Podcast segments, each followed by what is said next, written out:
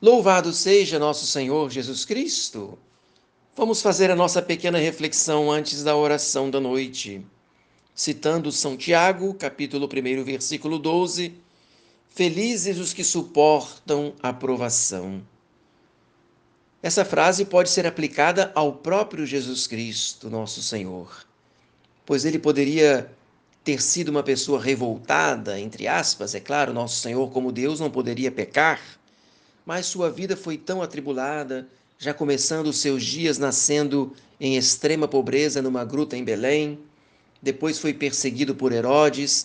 A Sagrada Família teve que mudar-se para o Egito, uma terra distante, estrangeira, costumes e língua diferentes. Nosso Senhor foi rejeitado pelos seus irmãos judeus, sendo massacrado numa cruz e, no entanto, nosso Senhor passou os seus dias fazendo o bem e curando a todos. Soube aceitar a vontade de Deus a seu respeito, resignar-se e sofrer calado como uma ovelha levada ao matadouro. E assim nosso Senhor perseverou até o fim, entregando o seu espírito ao Pai. Eis então a necessidade que temos de superar-nos e de superarmos os problemas, as dificuldades, não colocando a culpa em Deus, no demônio, em alguma pessoa. Não podemos nos acostumar em pôr a culpa nos outros. Devemos enfrentar os nossos problemas com coragem, com determinação, com fé. A nossa vida ela vai sendo assim escrita dia após dia.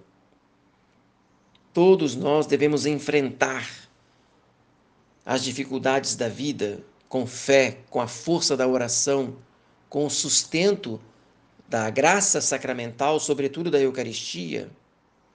Assim como o carvalho, ele torna-se mais forte por quanto mais temporais e tempestades ele passa. Porque assim suas raízes naturalmente vão se aprofundando na terra, o seu caule vai se tornando mais robusto, sua casca mais forte e a tempestade não o derruba. Existem momentos que a gente pensa, né? Que a gente pensa que chegou ao limite das próprias forças e que não vai mais conseguir avançar.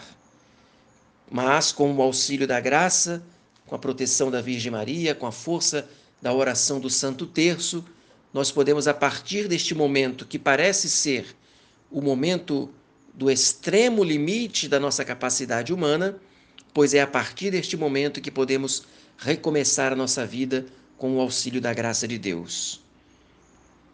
Por isso, vamos rezar agora a oração da noite. A nossa proteção está no nome do Senhor que fez o céu e a terra. Oremos. Visitai, Senhor, nós vos suplicamos visitai a nossa casa e afastai dela todas as ciladas do inimigo, que nela habitem os vossos anjos, para nos conservar em paz e que sempre vossa bênção nos proteja. Por Cristo nosso Senhor. Amém. Querida Mãe Virgem Maria, fazei que eu salve a minha alma. Desça sobre você, sobre toda a sua família, a bênção de Deus Todo-Poderoso, o Pai, o Filho e o Espírito Santo. Que essa bênção permaneça para sempre. Amém. Salve Maria, tenha uma santa e abençoada noite.